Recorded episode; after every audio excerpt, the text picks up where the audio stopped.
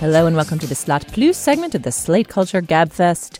Today we are going to dig deeper into some offhand comments that Steve has made over the past several months worth of episodes. Let's hear one of those comments. The style of storytelling that you know now is almost like second nature to people who've imbibed a million hours of this American life I'm suspicious suspicious of to begin with. I at first had a reaction to the rhythms of the storytelling which were too familiar to me from um, NPR derived podcasts, and I, I don't like that style of storytelling. Okay, Steve, you have expressed several times that you are not a fan of the quote unquote this American life aesthetic. Could you please describe the characteristics of that aesthetic and explain why you do not like it? All right. Well, the real answer is this has been, you know, identified as the great um, age of nonfiction, and uh, it's been, been, that way in writing for a long time. I mean, nonfiction books, uh, nonfiction articles. Um, you know, for 20, 25, 30 years, there's been a kind of new, new journalism moment. Um, and uh, true narratives have been, been very popular. Um, over that time, additionally, um, you know, uh, broadcast on NPR, This American Life has become a, a public radio juggernaut.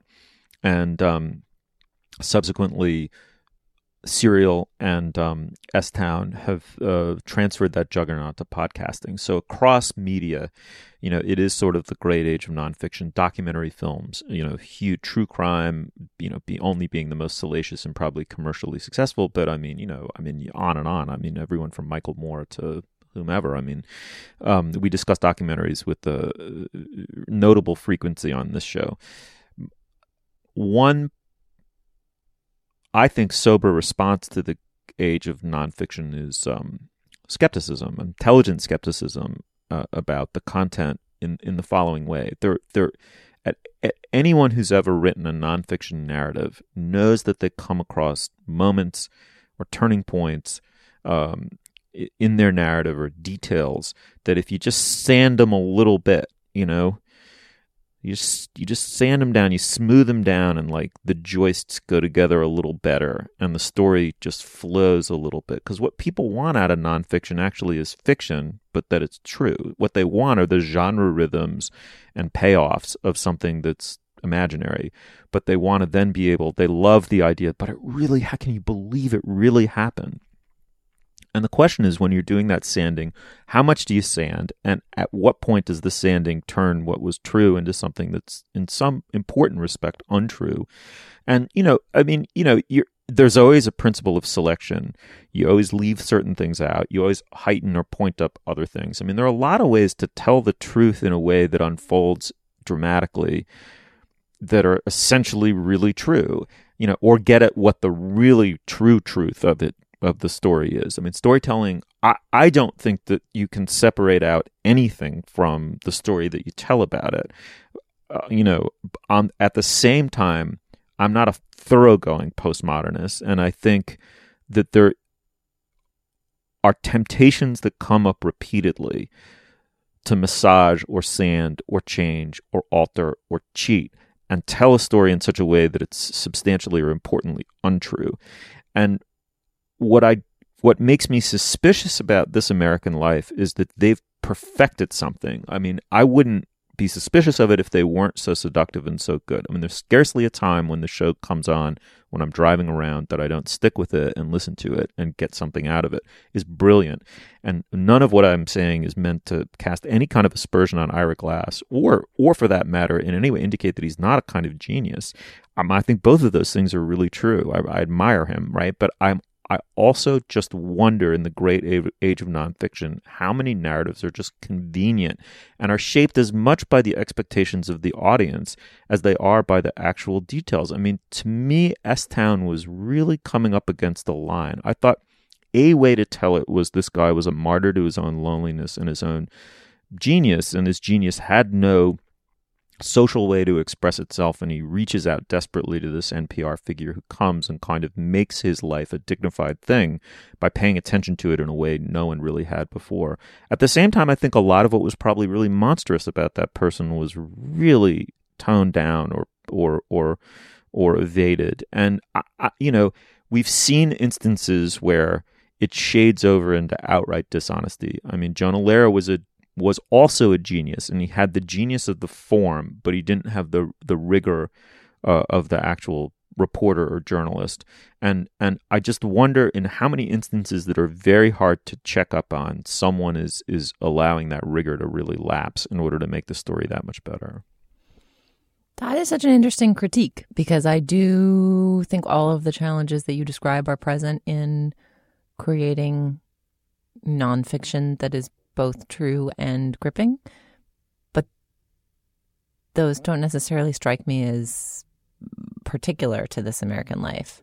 Dana, I'm curious mm-hmm. about your relationship to the This American Life aesthetic. It's very different than Steve's. I think, I mean, we probably both share some kind of aversion or antipathy to the show. I think mine is much more aesthetic. If I were driving, well, I don't drive, but if I were riding in a car and, and This American Life story came on, I think it would be unlikely that I would be seduced by it. Not impossible. It would depend on the narrator, which isn't always Ira Glass, and it would depend on the content of the story. And I think that two part Nikole Hannah-Jones reporting about uh, segregation in schools from last year was a great essential piece of listening from This, this American Life. But it's the to me it's just the tone the tone of voice the particular style of uh, declamation or enunciation the kind of well i think the um the serial podcast took this even further but the the intrusion of this sort of casual we're buddies address style of address into the traditional you know radio narrator voice.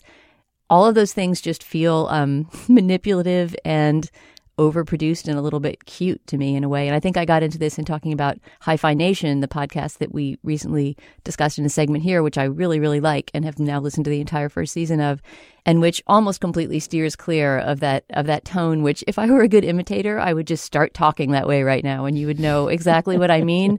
But it's the sentences that sort of trail conversationally off, and I don't know, just a certain kind of. Um, attempted seduction of the listener and and that just rubs me the wrong way and does not seduce me and uh, and I'm not even getting into the truth value factor here although it may yeah. be that that style often goes hand in hand with a certain um, you know way of presenting the truth that leaves out details but I haven't dug enough into any of this American life stories to have any specific complaints about their truth value mm-hmm. or lack thereof I can just sure. say that that that particular vocal style which has been so influential and there's so many I don't know what you'd call them, but you know, sort of public radio DJs who talk in that voice now.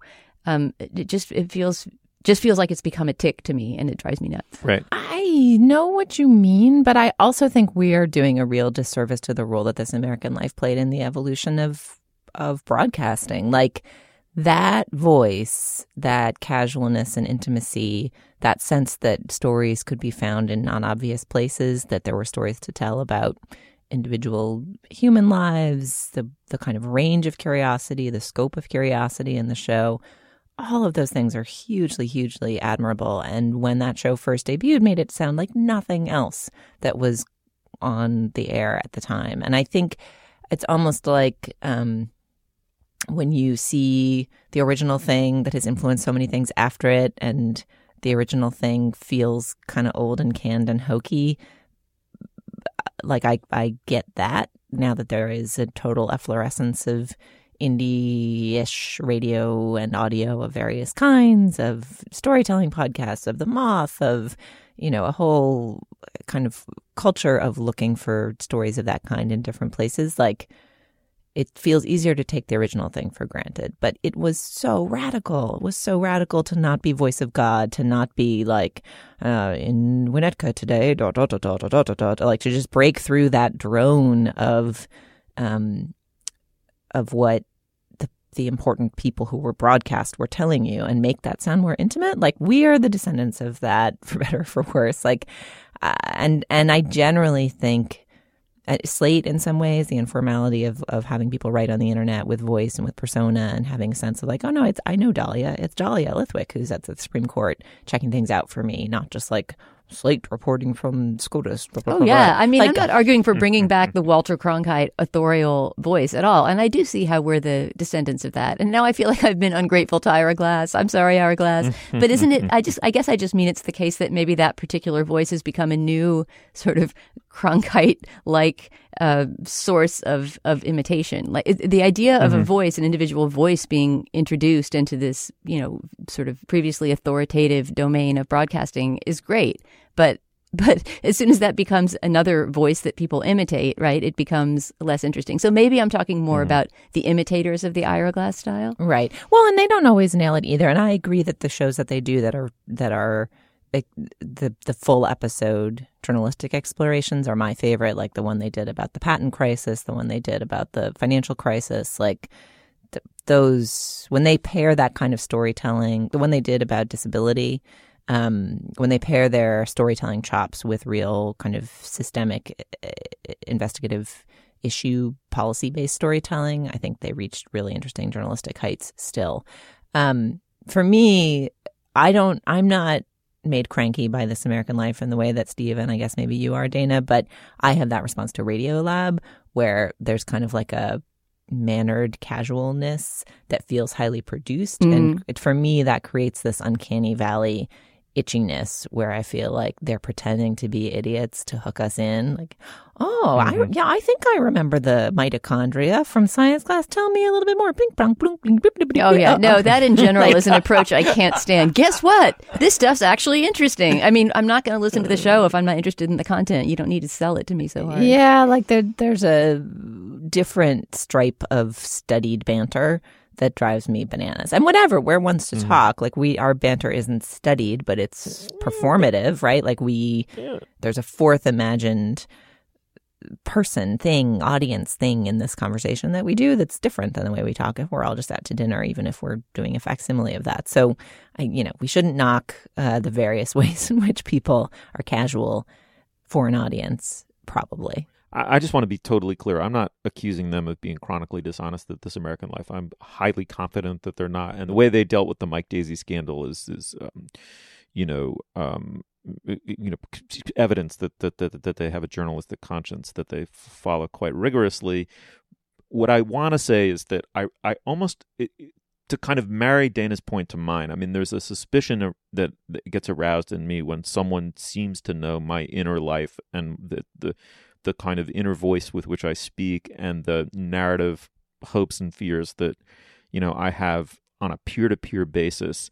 And we live in a world in which peer-to-peer you know um, is the way in which people persuade and occasionally manipulate you. No one uses i mean you know no one uses the voice of the authoritative omniscient walter cronkite from on high white male authority anymore. That's essentially dead for anyone under the age of 60 you know? And so i'm just saying that that it arouses my suspicion when someone is so good at uh, imitating how I sound or how I wished I sound, or feeding me information in a way that makes it completely satisfying to me. My satisfaction and truth satisfaction seem to me to be two categories that don't really overlap and shouldn't really overlap, um, at least not that seamlessly. That's my only point.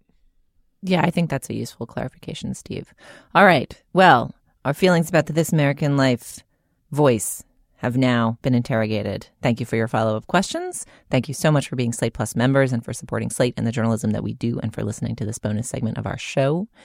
We'll talk to you soon.